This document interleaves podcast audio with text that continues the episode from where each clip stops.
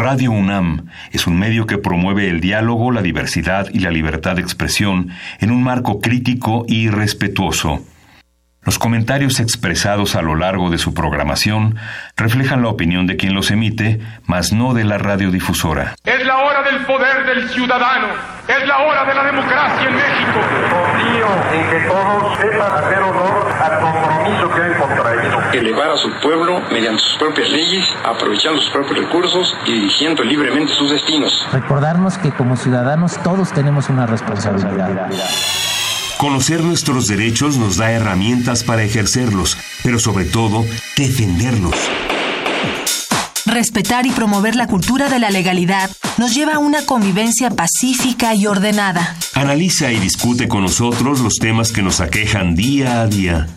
La Comisión Nacional de los Derechos Humanos, la Facultad de Derecho de la UNAM y Radio UNAM presentan Derecho a debate. En la cultura de la legalidad participamos todos. Conduce Diego Guerrero. Hola, ¿qué tal? Muy buenas tardes, mi nombre es Diego Guerrero y estamos en Derecho a Debate. En la cultura de la legalidad participamos todos y el día de hoy me acompaña en los micrófonos Angélica Salazar.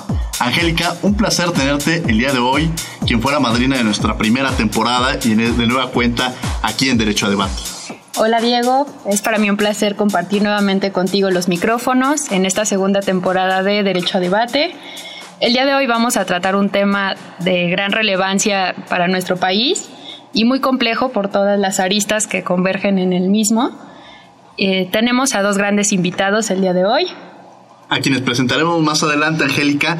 A ver, vamos a hablar, estamos hablando del tema del proceso, estamos viendo un proceso electoral en México eh, atípico de alguna manera, creo que son los procesos más importantes que se han vivido, un gran reto que van a tener las, las instituciones eh, referente a la legitimidad que le puedan dar. Eh, un tema también la participación de los candidatos independientes, en fin, surgen varias dudas, surgen varios temas, la posibilidad de que se entiende por un voto nulo de alguna manera, o cuándo se están generando estas coaliciones, el tema de las ideologías, en fin, tenemos muchos temas que pudiéramos abordar y que me gustaría que tú dieras alguna acotación, Angélica. Así es, este Diego, el proceso que actualmente vivimos es el más grande que hemos tenido.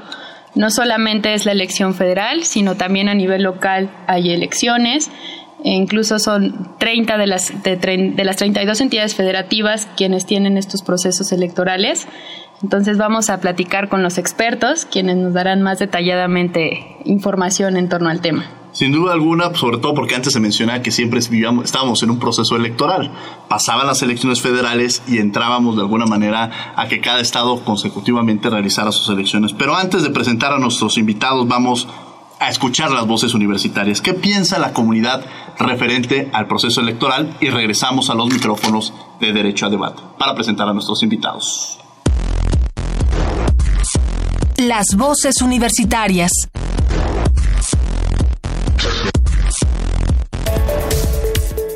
¿Confías en las autoridades electorales de México? Creo que no. Me parece que han dejado muchos cabos sueltos, por así decirlo, que nos hacen desconfiar del el sistema que están usando. ¿Están garantizadas en México unas elecciones libres y transparentes? No, tampoco creo. El sistema que se usa en México, en México yo creo que tiene que cambiar en las autoridades electorales, en el INE, em, no, porque ya hay antecedentes desde su creación de que, bueno, el aparato electoral no funciona como se esperaría. Escuchas Derecho a Debate. Bien, estas fueron las voces universitarias, la opinión de la comunidad referente al tema que vamos a abordar el día de hoy, elecciones en México 2018. Me acompaña en la conducción, como lo presentamos anteriormente en el bloque anterior, Angélica Salazar. Angélica, ¿quiénes son nuestros invitados del día de hoy? Hoy nos acompaña el maestro Roberto Duque Roquero, profesor de la Facultad de Derecho de la Universidad Nacional Autónoma de México. Muchas gracias, maestro. Gracias, Angélica. Gracias, Diego. Y también está con nosotros el maestro Aristides Rodrigo Guerrero García, director de la Unidad Especializada de Procedimientos Sancionadores del Tribunal Electoral de la Ciudad de México. Muchas gracias, Angie. Muchas gracias, Diego. Y un gusto compartir la mesa con el maestro Roberto Duque. Un placer. Y bueno, Angélica, iniciaremos la, la entrevista para abordar el tema que estábamos comentando antes de irnos al la Corte. Yo quisiera saber cuál es su opinión en torno a este proceso electoral y lo que significa para nuestro país. Bueno, un proceso eh, inédito y ya parece frase un poco trillada esto de que es el proceso más grande y más complejo, pero lo trillado no le quita lo cierto. Tenemos además de la elección federal en absolutamente todo el país, presidencia, senado y diputados federales, tenemos también eh, elecciones locales en 30 de las 32 entidades federativas. En los últimos años se ha ido empatando el calendario electoral, eh, ¿no? Que para que concurran, o sea, que sean al mismo tiempo, el mismo día, en este caso el primero de, junio, las, eh, perdón, de, julio, las elecciones y, y, ya prácticamente se ha logrado esta cuestión de las elecciones concurrentes. Y claro, están en disputa, pues ya contando síndicos y regidores, más de 18 mil, 18 mil 300 cargos eh, que están están ahora mismo en, en juego y entonces sí es una, una elección de eh, extrema importancia.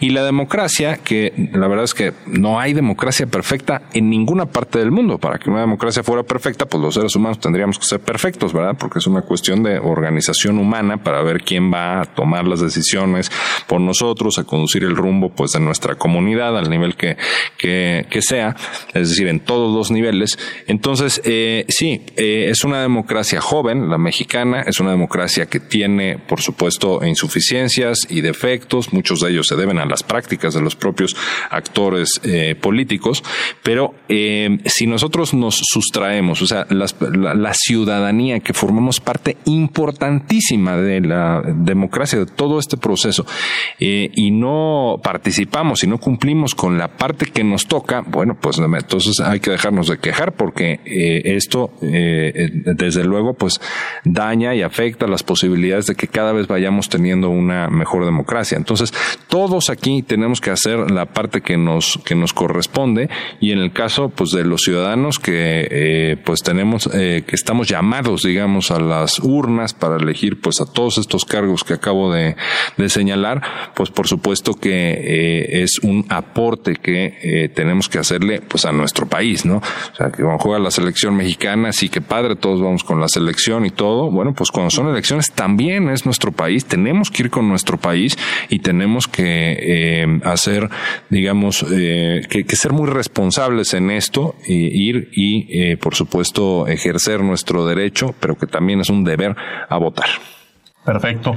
Eh, a, ver, este proceso electoral mencionábamos antes que es atípico en el sentido de que anteriormente se menciona que en México en todo momento estamos viendo procesos electorales. Se buscó empatar de alguna manera estos procesos electorales de tal suerte que ahorita vamos a, se van a elegir, como me lo mencionaba el maestro eh, Roberto Duque, a una cantidad impresionante, 18 mil es lo que decías. Entonces, esta situación que nos presenta tenemos tanto los órganos federales como los órganos eh, locales. ¿Cómo funcionan este, este, sistema que tenemos en México, Rodrigo? Bueno, va a ser bastante interesante eh, respecto a, a, las elecciones de, de orden local a diferencia de las elecciones de orden federal, hay ciertas particularidades que se van a vivir en cada entidad federativa.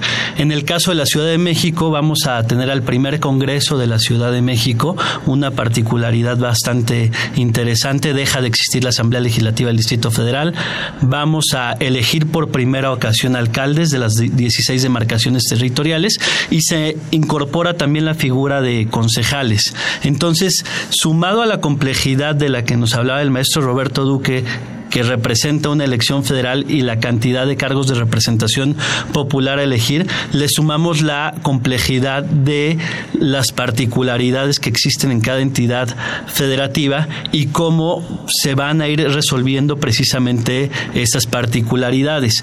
Pongo sobre la mesa un ejemplo.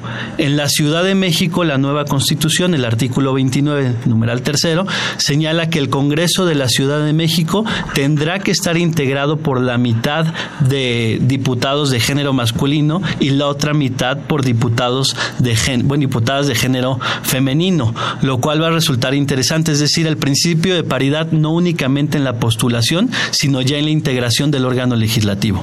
Un dato interesante que vale la pena reflexionara. Angélica Salazar. Retomando un poco este principio, ¿qué importancia tiene la paridad de género o garantizar este principio en las elecciones tanto federales como locales? Desde mi punto de vista, eh, Angélica, y concuerdo totalmente con, Rodrigo Guerrero, tenemos, eh, eh, digamos, déjame planteártelo de esta manera.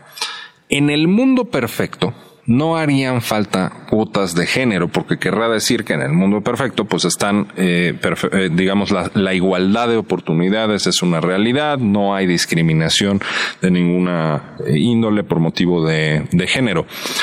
Pero claro, distamos mucho de estar en el mundo ideal. Entonces, em, en México es un país que tiene eh, eh, el machismo, sigue estando presente esto, lo vemos en distintos pues eh, eventos o en distintas cuestiones de la cotidianeidad, en el ámbito social, familiar, religioso, etcétera. Y, y creo que por eso es que las cuotas de género en un entorno como el de nuestro país son extremadamente importantes. ¿Para qué? Para abrir brecha ¿no? A, las mujeres.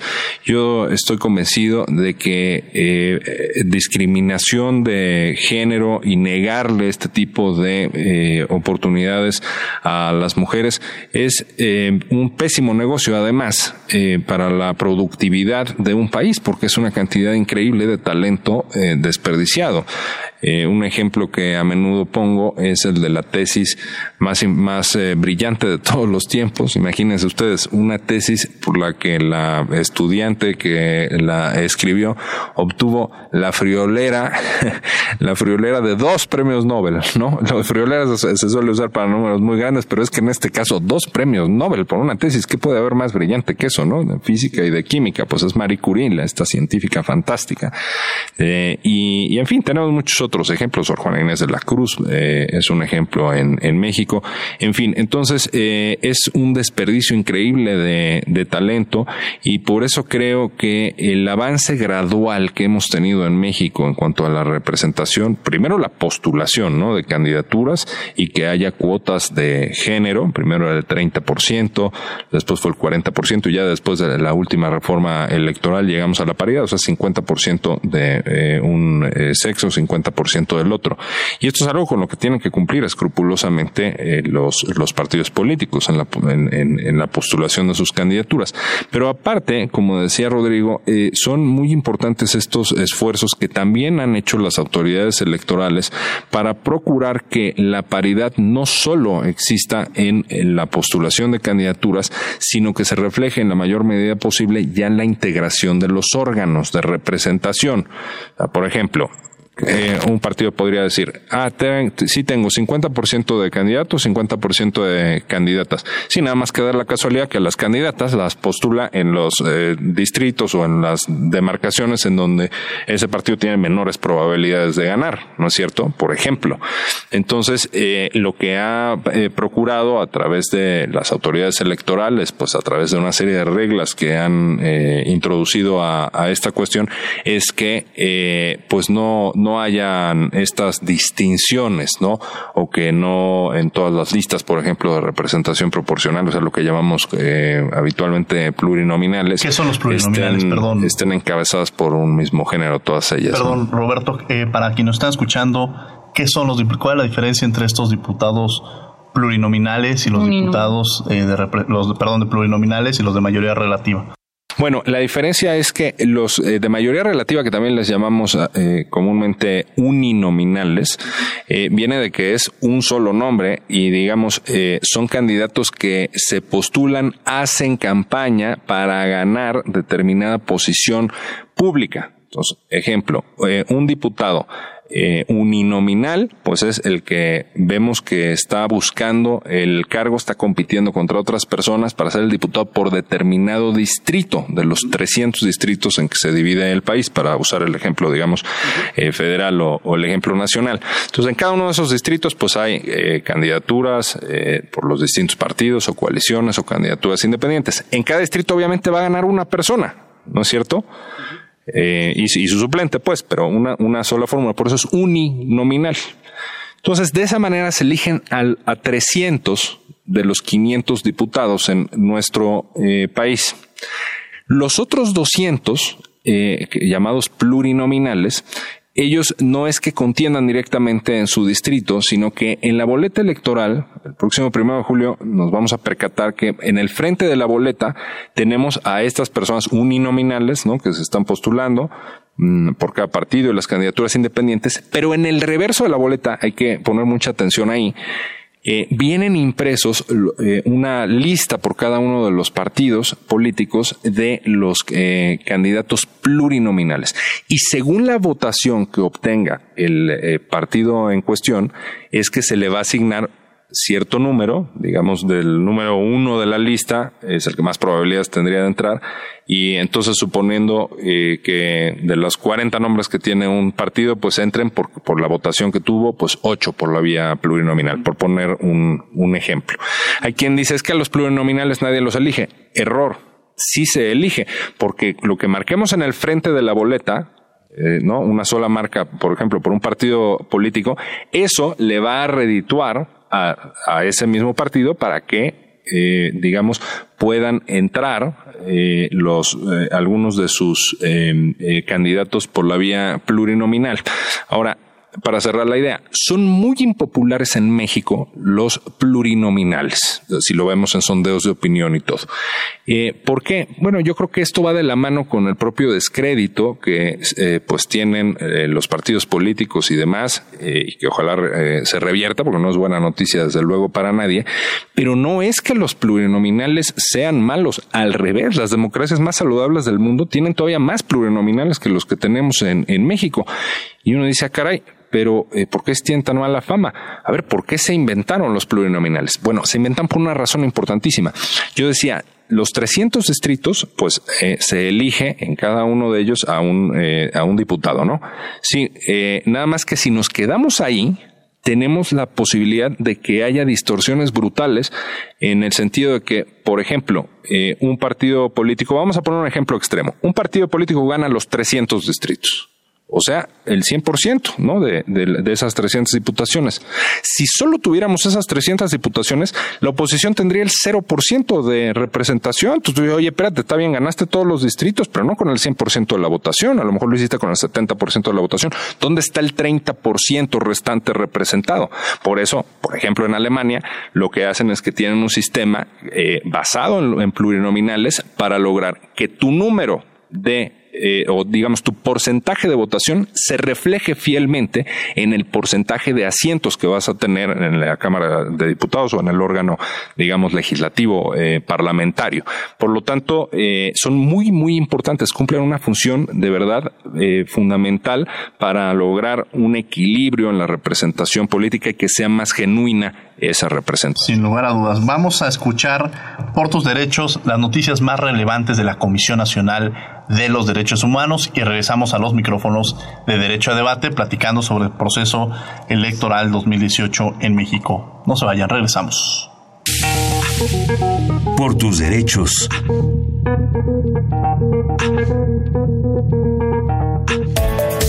El presidente de la CNDH, Luis Raúl González Pérez, destacó que el actual proceso electoral demanda el esfuerzo y compromiso común para garantizar mejoras sociales y así lograr un entorno de paz, seguridad y respeto. Durante la inauguración del 48 Congreso de la Federación Mexicana de Organismos Públicos de Derechos Humanos, el Ombudsperson Nacional afirmó que en respetar la pluralidad y en la tolerancia está la clave de la convivencia pacífica entre las personas, algo urgente en nuestra sociedad. González Pérez mencionó que, al defenderse la legalidad, construimos soluciones y consensos a los problemas que enfrentamos y enfatizó que los derechos humanos no tienen colores o filiaciones políticas y la violencia no construye democracia. La Comisión Nacional de los Derechos Humanos analiza la sentencia emitida respecto a los amparos relacionados con los hechos ocurridos en Iguala Guerrero los días 26 y 27 de septiembre de 2014. Al no haber sido parte de dichos juicios con sede en Tamaulipas, la CNDH manifiesta no estar al tanto de los términos en los que fueron planteados y por tanto no está en aptitud de emitir opinión alguna sobre el pronunciamiento judicial. El organismo público autónomo informó que continuará investigando lo referente a dichos amparos para poder emitir la recomendación correspondiente y que en derecho proceda. Previo a un sorteo de la Lotería Nacional por el 28 aniversario de la Comisión Nacional de los Derechos Humanos, el Ombudsperson Nacional puntualizó que desde 1990 México asumió un compromiso para reconocer y defender la dignidad humana al crear la CNDH. Y desde ese momento, la vigencia de los derechos fundamentales y el respeto son parte esencial de nuestra identidad como nación. Con motivo de esta fecha, la Lotería emitió un billete conmemorativo en homenaje al primer ombudsman de la CNDH, el doctor Jorge Carpizo MacGregor. Síguenos en Facebook y Twitter como Derecho a Debate. Bien, estas fueron las noticias más relevantes de la Comisión Nacional de los Derechos Humanos a lo largo de la semana. Y surge una duda que referente a esta figura del plurinominales y mencionada Roberto Duque que tenemos 500 diputados. Rodrigo, no son, son muchos los diputados, son pocos los diputados, sobre todo por esta figura que a veces ya no rescató mucho Roberto la importancia de los plurinominales desde esta figura que antes incluso sucedió cuando, cuando había un partido que tenía toda la representación y que permitió esta figura de plurinominales a que la oposición empezara a tener algunos diputados y que hubiera voces distintas, ¿no? Y esto permite que, exista realmente un Congreso en el, cual, en el cual existen pesos y contrapesos. Pero pensando cuando escuchan estas propuestas que dicen vamos a reducir el número de diputados es necesario, o incluso en esta figura, también lo que decía Roberto, que los plurinominales juegan un papel importante y que incluso hay que decirlo tal cual, son las figuras estrellas a veces de los partidos políticos, son incluso aquellos que legislan, que son los que más propuestas o iniciativas pueden llegar a presentar. Bueno, es bastante interesante la pregunta y también lo que comenta el maestro Roberto Duque. Primero, vale la pena señalar eh, un marco teórico. Nuestro sistema electoral es mal llamado mixto. No tenemos un sistema electoral mixto. Así se le ha tratado de clasificar. Pero dice, dice Dieter Nolen que no es mixto porque no se mezcla mayoría relativa y representación proporcional, sino más bien, si queremos ser técnicamente más precisos, tenemos un sistema electoral segmentado predominantemente mayoritario, en donde, como lo dijo el maestro, tenemos 300 diputados electos por el principio de mayoría relativa y 200 más electos por el principio de representación proporcional en cinco circunscripciones. Ahora bien, el problema de la representación proporcional en México es probablemente la configuración de la misma representación proporcional, porque como se explicó anteriormente, el momento, los ciudadanos tenemos un doble voto que ejercemos en un solo momento. Al momento de tachar la parte delantera de la que nos habla el maestro Roberto Duque, al mismo tiempo estamos tachando la parte trasera.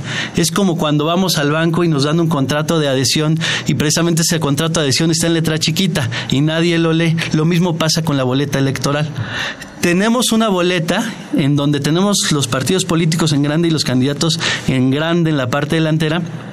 Y en la parte trasera tenemos listas de 40 candidatos por cada partido político. Entonces imagínense el auditorio que tenemos nueve partidos políticos nacionales, tenemos 360 nombres anotados en la parte trasera de la boleta nadie se da la tarea, bueno, de entrada ahí creo que hay un error institucional porque las autoridades electorales, y me incluyo, muchas veces no hacemos las tareas de difusión para decirle a la ciudadanía, dale una vuelta a la boleta y observa quiénes son tus candidatos de representación incluidas, bueno, en general creo que es importante difundir y decir, dale una vuelta a la boleta, dale una vuelta a la boleta para que sepas quiénes son tus candidatos de representación proporcional. Ahora aterrizo a la, bueno, y además, adicional a ello, las listas son cerradas y bloqueadas. Es decir, el elector no puede alterar el, número o, el, o decir a mí me gusta este, este personaje que está en la lista de representación proporcional. Probablemente el error se encuentra en el diseño del propio sistema electoral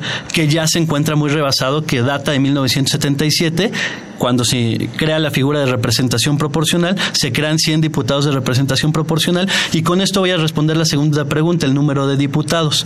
El número de diputados en México se estableció en el año de 1986. En 1986 pasa nuestra Cámara de Diputados de 400 a 500 diputados, quedando como está actualmente, 300 de mayoría relativa, 200 de representación proporcional. Yo preguntaría, o, la, primera duda que me llegaría es, ¿cuál es la población que había en México en 1986? De acuerdo al censo de INEGI de 1980, para recuerden que es cada 10 años, teníamos en México alrededor de 166 millones de habitantes. Hoy tenemos más de 120 millones de habitantes. Es decir, estamos siendo subrepresentados en relación a como estábamos en 1986. ¿Es ese argumento para aumentar el número de diputados? Definitivamente no, pero creo que sí sería argumento para decir que no es necesario disminuirlo. Desde un punto de vista personal, creo que el número debe mantenerse, 300 de mayoría y 200 de representación proporcional, probablemente jugar con el diseño de la representación proporcional, pensar en eh, distribuir las circunscripciones o pensar en una boleta que no sea cerrada y bloqueada, eh, como lo es en algunas entidades de la, de la República Mexicana. Sí, es un tema interesante, el tema de, los plurinominales y de los de la representación proporcional, pero también hablábamos de esta figura de los partidos políticos y hay una figura que tenemos nueva, que es esta figura de las candidaturas eh, independientes. Angélica. Yo les preguntaría en qué consisten estas candidaturas independientes, cómo surgen, contribuyen o no al fortalecimiento de nuestra democracia. Creo que son muchas dudas que a, muchas personas nos surgen en torno al tema. yo creo que la, la, figura que en efecto es nueva viene de la reforma política primero de 2012, en donde se estableció, digamos, la posibilidad de postularse de manera independiente, así dice tal cual el artículo 35 constitucional, pero no estaba desde luego eh, desarrollado en la legislación este tema.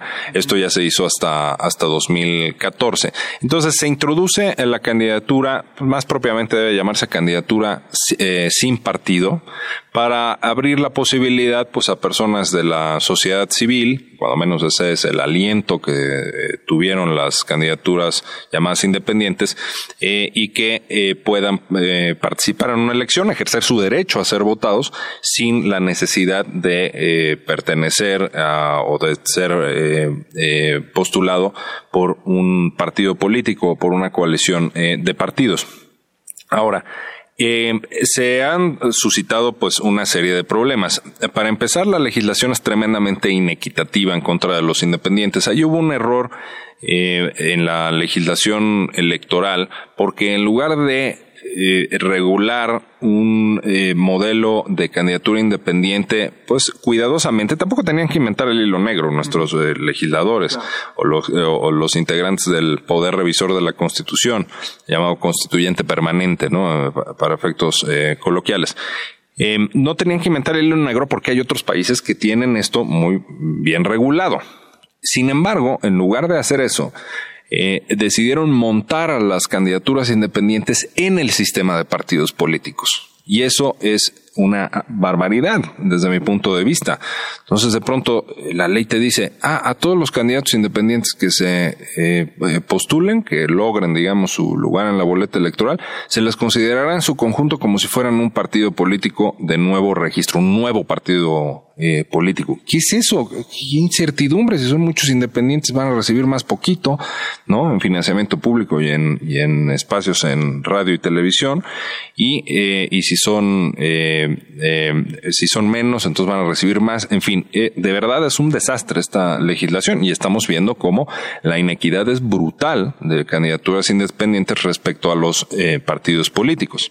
Ahora, otro fenómeno que se dio es que eh, las eh, primeras eh, regulaciones o varias de las primeras regulaciones en materia de candidaturas independientes señalaban una prohibición de que una persona proveniente de un partido político pudiera saltar de pronto, digamos en automático, a la vía independiente son eh, personas, digamos, eh, no está hecho para eh, transfugas de partidos políticos, no está hecho para que un integrante, un líder de un partido o algo así, de pronto diga, empiece a amenazar, ah, me voy a ir por la vía independiente y me voy a llevar un pedazo de mi partido. Oye, pues entonces ya no es tan independiente, ¿verdad? Y eso lo preveían legislaciones locales.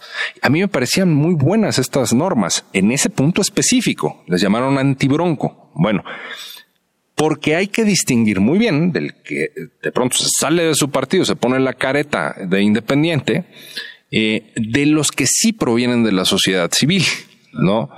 Eh, y, bueno, ejemplificados quizás eh, eh, con mucha frecuencia por, por Kumamoto, ¿no? De hecho, hasta a, veces les llaman leyes anti-bronco, leyes anti-Kumamoto, no, pues leyes anti-Kumamoto, esas personas si vienen de la sociedad civil, Marichuy fue otro ejemplo, en fin, y, hay, y hay muchos, esas personas, para ellas sí estuvo diseñada la figura de la candidatura independiente. En cambio, gente que proviene directamente de la partidocracia, que rompe de última hora con su partido, y que, insisto, se lleva un trozo de ese partido o militantes desde el partido los apoyan, ¿no? O sea, eso rompe totalmente con el, ánimo de las candidaturas independientes, con esa esencia de las candidaturas independientes. Y a las pruebas me remito. Es que la primera pues, crítica que se hacía a veces era cuando se brincaba de un partido a otro. Y el primer cuestionamiento que hacía es, ¿dónde están las ideologías? O sea, en muchos países sería absurdo pensar que alguien que militó toda la vida con la izquierda de pronto se pase a la derecha. O sea, es, inimaginable. Entonces, por un lado, sí ha habido una crisis ideológica en los partidos políticos, pero ahora adicional, esta posibilidad que menciona Roberto de que ahora brinquen, ¿no? De, o sea, de, de pertenecer a un partido con esa amenaza, que antes la amenaza era me voy a otro partido. Ahora la amenaza es, no importa que no me dé la candidatura a otro partido, me puedo ir por la independiente, ¿no? Y es que el problema, Diego, es que este tipo de políticos transfugas, o sea, que se salen de pronto de su partido, a mi modo de ver, de manera oportunista para disfrazarse, digamos, de independiente, porque es muy taquillero decir yo no pertenezco a un partido y tal. Estas personas, eh, digamos, son las, las que han sido eh, proclives a, eh, de pronto, pues eh, abandonar eh, la candidatura independiente o estar haciendo cálculos políticos. O sea, no es un tema de convicción. O sea, veamos de los tres que habían logrado inicialmente, inicialmente eh, los requisitos, pues uno, que era Ríos Peter, este, declinó por otro candidato y que era independiente de los partidos, pues ya está con uno de ellos. Y luego, este, Margarita Zavala y tal. Entonces estamos viendo este fenómeno en el que yo lo que diría es, distingamos muy bien. Hay dos tipos de independientes. Los que provienen de la partidocracia, eh, y que eh, hay un oportunismo evidente en, en, este, en este tipo de saltos, desde mi punto de vista, y, eh, y quienes vienen de la sociedad civil como electores, porque la ley ya no los distingue. Inicialmente los distinguía en estas entidades de las que les, les refería yo, pero ya no. Eso, todo eso ya lo tumbó el Tribunal Electoral con esto de que derecho político mata todo. Pero nosotros como electores sí que podemos hacer la distinción. Hay candidaturas independientes a todo lo largo del país y creo que no debemos confundirlo. Sería un error. Sin lugar a dudas. Es un tema muy interesante, Angélica. Sí, creo que retomando todos estos puntos, llegamos también a la legitimidad en las autoridades electorales qué confianza nos brindan a la ciudadanía para justamente evitar esta contradicción quizá entre Instituto Electoral y Tribunal Electoral, o sea, cómo conciliar ambas. O en las propias instancias locales, ¿no? En sí, tanto a nivel federal y local, ¿no? Esa sería como una de las preguntas. Bueno, trataré de responder la pregunta enfocándome en lo que están comentando las candidaturas independientes. Muchas veces también es la ausencia de diseño del legislador. Como lo decía el maestro Roberto Duque, las candidaturas independientes nacen con la reforma constitucional de 9 de agosto de 2012. Pasó una, en los transitorios se estableció un año para que el legislador creara la norma Pasó un año, no legislaron, pasaron dos años y fue hasta el 2014 que, que legislaron, se durmieron un año. En consecuencia, una, una reforma que ya llevaría seis años y que ya tendría que haberse probado en diversas entidades federativas de manera contundente, el problema es que apenas estamos experimentando y como apenas estamos experimentando, pues ha resultado problemático y a quien le corresponde resolver es, e interpretar es precisamente a las autoridades electorales. Cabe señalar la autoridad administrativa, a nivel nacional el Instituto Nacional Electoral, a nivel local los llamados OPLES, Institutos Nacionales Electorales Locales, y a nivel, y por el otro lado las jurisdiccionales, Tribunal Electoral del Poder Judicial de la Federación y Tribunales Electorales Locales, y bueno, para rematar pues, la, la FEPADE, ¿no? Pero el problema creo, considero es parte del diseño del legislador el legislador se ha quedado dormido y no ha, no ha regulado de manera específica y esos vacíos legislativos han ocasionado precisamente el conflicto que llega a existir y que termina siendo eh, resuelto eh, por el Tribunal Electoral del Poder Judicial o los tribunales electorales locales y en consecuencia pues, llega a haber un, un conflicto entre lo que interpreta la autoridad electoral y lo que interpreta la sala superior del Tribunal Electoral.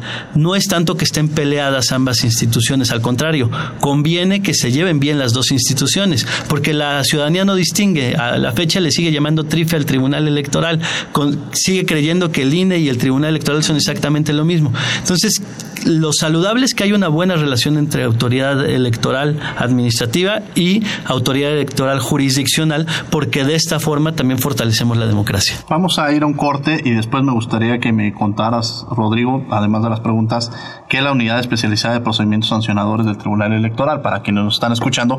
Pero vamos a escuchar precisamente en este momento lo que son eh, Derecho UNAM hoy. ¿Qué pasó a lo largo de la semana en la Facultad de Derecho? Y regresamos a los micrófonos de Derecho a Debate. Derecho UNAM, hoy.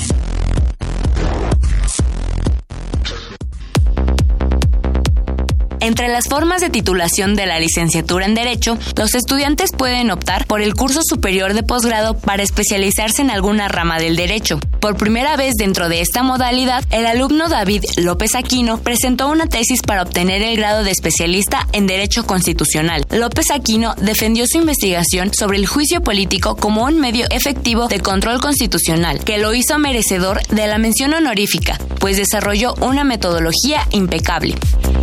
El libro Organismos Constitucionales Autónomos del doctor Marco Antonio Sein se presentó en la Fundación Miguel Alemán AC. Esta obra fue ganadora del premio Raúl Cervantes Ahumada a la mejor tesis de doctorado del posgrado en Derecho de la UNAM. Comentaron la presentación los doctores Raúl Contreras Bustamante, Alejandro Carrillo Castro, Sergio García Ramírez y Diego Valadez. Como parte del convenio de la Suprema Corte de Justicia de la Nación, estudiantes de la Facultad de Derecho desarrollan desde hace 10 años prácticas jurídicas como opción para titulación. En este marco, 20 estudiantes tomaron protesta como licenciados en Derecho, después de vivir 12 meses de práctica en el Instituto Federal de Defensoría Pública. Enhorabuena para los licenciados.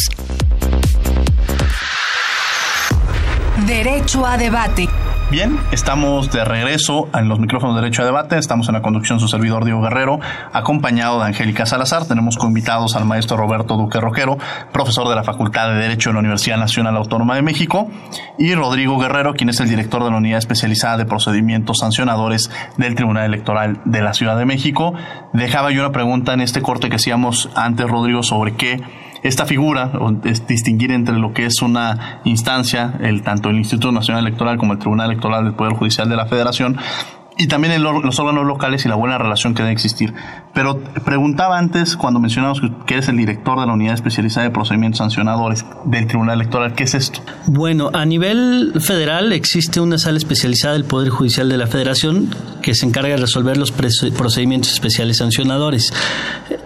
Para tratar de eh, señalarlo y que el público lo tenga más claro, a nosotros nos, nos llegan todas las quejas que se, se inician por actos anticipados de campaña, por actos anticipados de precampaña, por promoción personalizada de los servidores públicos, por calumnia, es decir, a nosotros nos toca como unidad a nivel local resolver todo ese tipo de quejas. Eh, muchas veces el servidor público utiliza los recursos públicos para promocionar su imagen y en consecuencia vulnera un precepto constitucional que es el 134, párrafo séptimo y párrafo octavo. Para eso existe tanto la sala especializada del Tribunal Electoral como en el caso de la Ciudad de México como una, unidad especializada de procedimientos sancionadores. Y bueno, sería muchísimo más interesante y complejo que en algún programa tratáramos en específico el procedimiento especial sancionador porque da para mucho, da para mucho. Muchas gracias. Angélica Salazar. A mí otro de los temas que me gustaría tocar es el relacionado con la credibilidad de las encuestas para los resultados electorales, ¿no? ¿Qué, ¿Qué, tan apegados a la realidad están? Porque muchas veces tenemos una un resultado totalmente distinto al que estaban previendo las encuestas.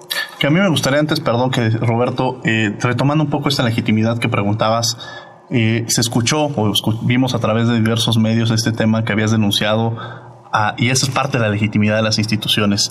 El tema está de, denunciar a los consejeros electorales. ¿Por qué se debió esta denuncia?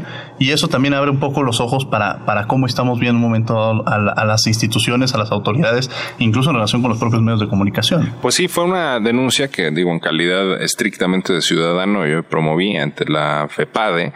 Em, eh, por una fuga ilegal de información que hubo en eh, la autoridad electoral toda autoridad electoral tiene un deber de resguardo, de cuidado de la información a la que eh, tiene pues acceso por motivo de sus de sus funciones y que eh, pues deba de, de reservarse, como por ejemplo el caso de resultados que se dieron a conocer, resultados en ese caso las firmas de candidatos independientes se habían cumplido el requisito constitucional y todavía ni siquiera sesionaba el órgano del, del INE y resulta que se, eh, ya se habían ventilado en medios de comunicación, en redes sociales, ya se sabían los datos con prácticamente con exactitud, ¿no?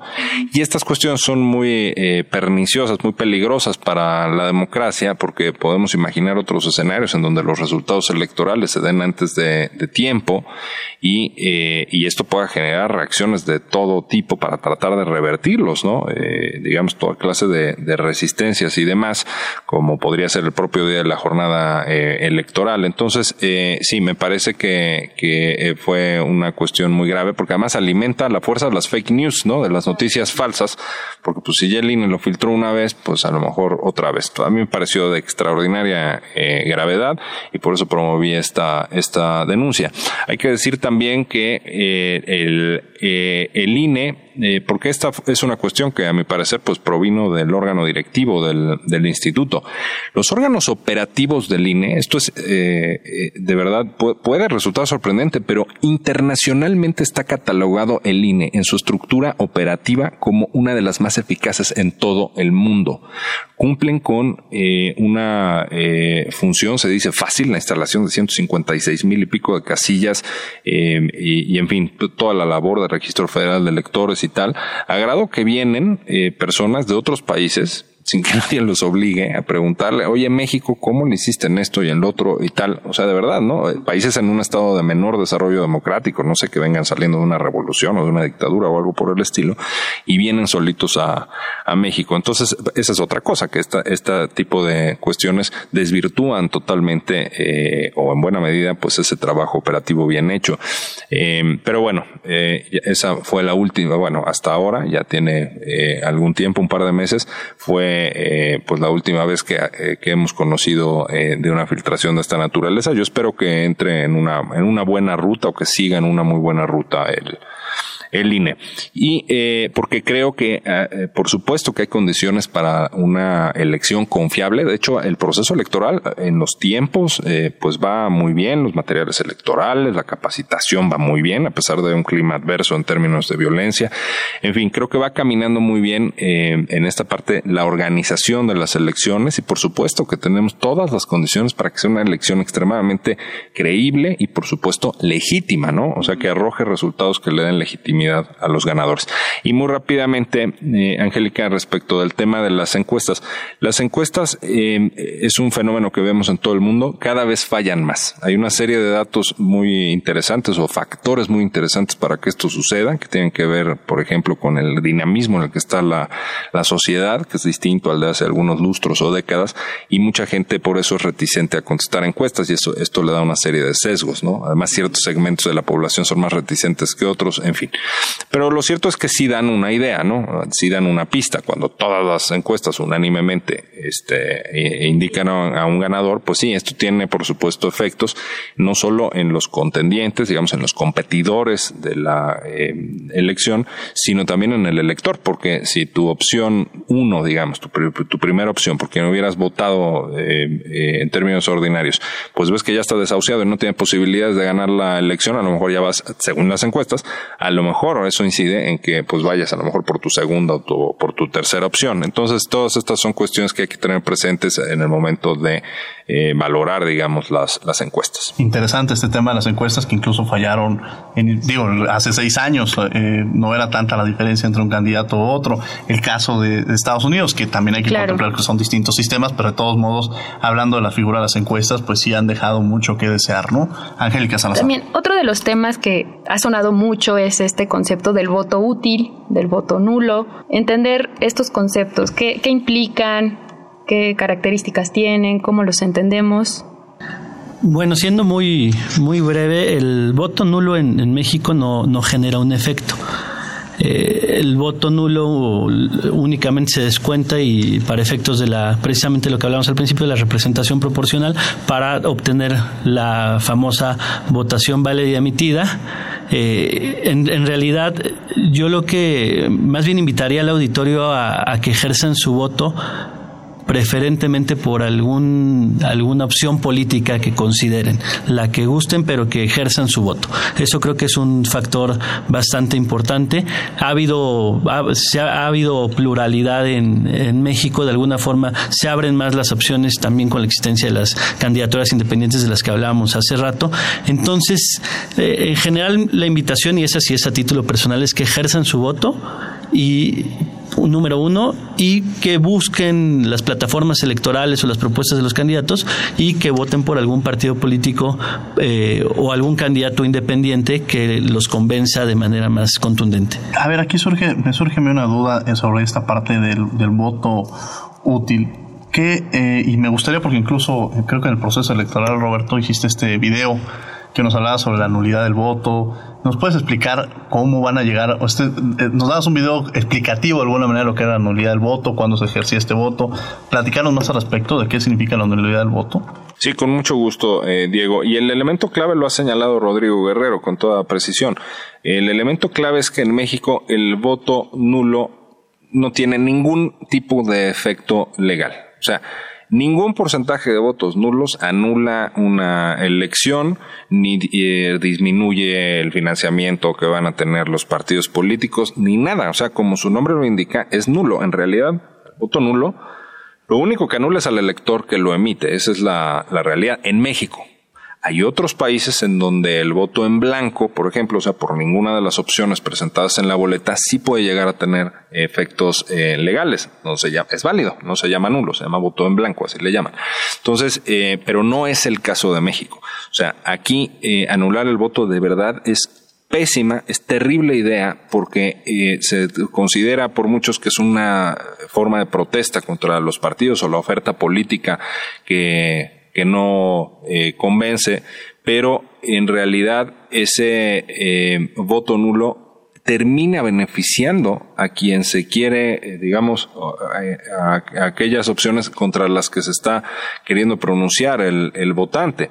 Entonces, eh, eh, porque claro, como se van a la basura, entonces las proporciones de pronto crecen de la votación que tuvieron, pues esas opciones de la, de la boleta, particularmente los partidos políticos que tienen mayores maquinarias, en fin, eh, todas estas cuestiones crecen en peso eh, mientras más votos nulos haya, ¿no? O sea, porque los partidos tienen voto duro, ¿no? Voto leal, esas personas sí que van a votar y tienen también eh, fenómenos que no hemos logrado erradicar, por supuesto se dan en, en, una proporción limitada, no es la mayor parte de los casos, pero cosas como compra del voto, clientelismo y demás, hombre, si los que podemos salir a votar libremente no lo hacemos, cometemos la tontería de anular el voto, estamos haciendo crecer a esas prácticas.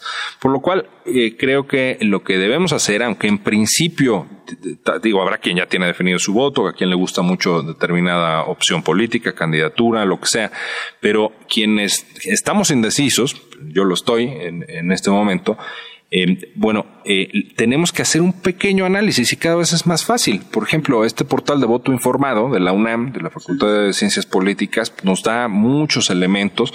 De pronto se lleva unas sorpresas muy eh, interesantes, positivas, de que de repente hay perfiles que de verdad llaman la atención por ser buenos perfiles y demás. Hagamos esa pequeña tarea, no nos va a llevar mucho tiempo, porque quien diga que todos son iguales, eso es una torpeza total, no evidente evidentemente no todos son iguales, son diferentes.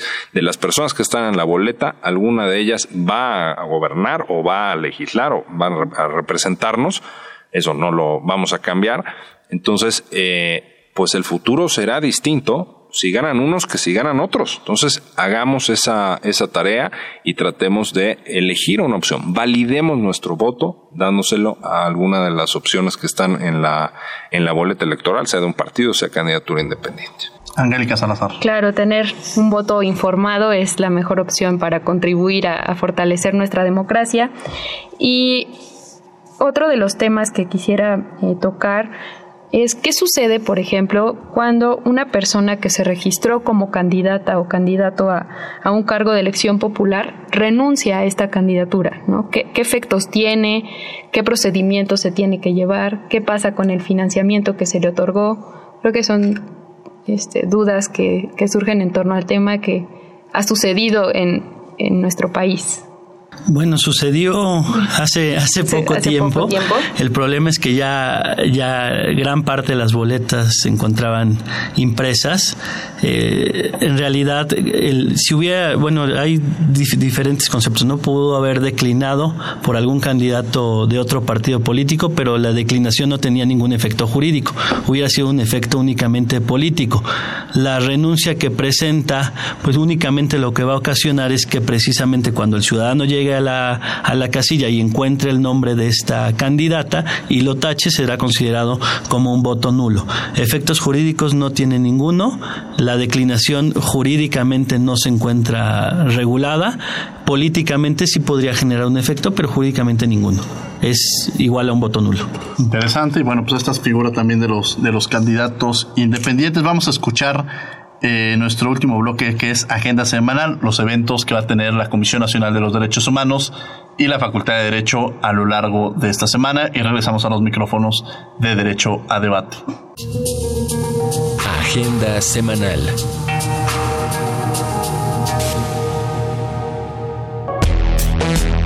La CNDH, a través de su Centro Nacional, te invita a su cine diálogo que esta semana trae para ti Conspiración y Poder, del director James Vanderbilt. Al finalizar la proyección, hablemos sobre libertad de expresión con la maestra en Derechos Humanos, Ludmila Jarkin Jarkin. La cita es este martes 19 de junio a las 18 horas en el auditorio del Centro Nacional de Derechos Humanos, Avenida Río Magdalena, número 108, Colonia Tizapán, San Ángel. Teléfono 5481-9881, extensiones 5110 y 5218. Entrada gratuita te invitamos al cuarto ciclo de conferencias Elvia Carrillo Puerto, que este año abordará la violencia política. Expone Anabel López Sánchez, directora del colectivo por la ciudadanía de las mujeres. La cita es este miércoles 20 de junio a las 17.30 horas en el auditorio del Centro Nacional de Derechos Humanos. Informes al correo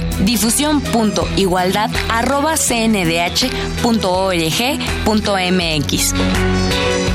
La convocatoria del octavo concurso nacional de fotografía sobre derechos humanos está por cerrarse. Fomenta el respeto a través de una imagen. Tienes hasta el 22 de junio. Consulta la convocatoria y regístrate en www.cnfdh.ipn.mx. Tercer Congreso Internacional de Derecho VA UNAM. Del 20 al 31 de octubre de este año se desarrollará el tercer Congreso Internacional de Derecho en la Universidad de Buenos Aires, esto en colaboración con la Facultad de Derecho de la UNAM. El tema de este año será el Derecho Internacional de los Derechos Humanos, Protección Procesal y Constitucional. Durante el Congreso se podrán escuchar las reflexiones de reconocidos juristas como Eduardo Ferrer MacGregor, actual presidente de la Corte Interamericana de Derechos Humanos, y Carlos Ayala Corao, vicepresidente de la Corte Internacional de Justicia, entre otros. Escuchas Derecho a Debate. Conclusiones en 30. Bien, estos son los eventos que va a tener la Comisión Nacional de los Derechos Humanos y la Facultad de Derecho a lo largo de la semana. Estamos en nuestro último bloque, conclusiones en 30, y le pediría a cada uno de ustedes que nos ayudaran y nos hicieran alguna acotación de algún tema que no hubiéramos abordado. Maestro eh, Roberto Duque. La gran colectividad que se llama México tiene reglas para que podamos funcionar de una manera eh, digamos, eh, organizada, mínimamente organizada, ¿no es cierto? Para eso funcionan las, las elecciones, entonces no debemos de sustraernos de esta gran decisión eh, colectiva. Creo que es muy importante que ejerzamos pues nuestra responsabilidad ciudadana. Quien no lo haga, de verdad, está, ya no está habilitado para estar criticando nada, si no participa en estas decisiones colectivas. Rodrigo, en 30 segundos algún comentario adicional que quisieras hacer. La participación es esencial en la, en la democracia, entonces sería una invitación a que ejerzan su voto, contrasten propuestas, analicen plataformas electorales, analicen propuestas y e igual de, de, igual manera los candidatos y, y partidos políticos, tanto candidatos independientes y partidos políticos, a que sean más creativos en la difusión de sus preguntas, de sus propuestas. Y un honor haber participado con el maestro eh, Roberto Duque y ojalá y se, se, pueda repetir en un futuro. Bien, eh, estas serían las conclusiones en 30. Angélica Salazar, para concluir pues hacer el llamado a la audiencia a que se informen, a que voten y no anulen su voto. Ya sabemos los impactos que, que esto puede generar, no jurídicos, pero sí en, en otros aspectos. Pues bien, muchas gracias Angélica. Agradecemos a la Comisión Nacional de los Derechos Humanos, a la Facultad de Derecho y a Radio UNAM. En los controles técnicos, Francisco Mejía, la asistencia de Elena Rueda y Jocelyn Rodríguez. Redes sociales, Francisco Méndez, voz de las notas, Gina Morelos. En la producción, Paco Ángeles. No olviden que nos escuchamos de ley el próximo martes. Esto fue Derecho a Debate. Esto fue Derecho a Debate. En la cultura de la legalidad participamos todos.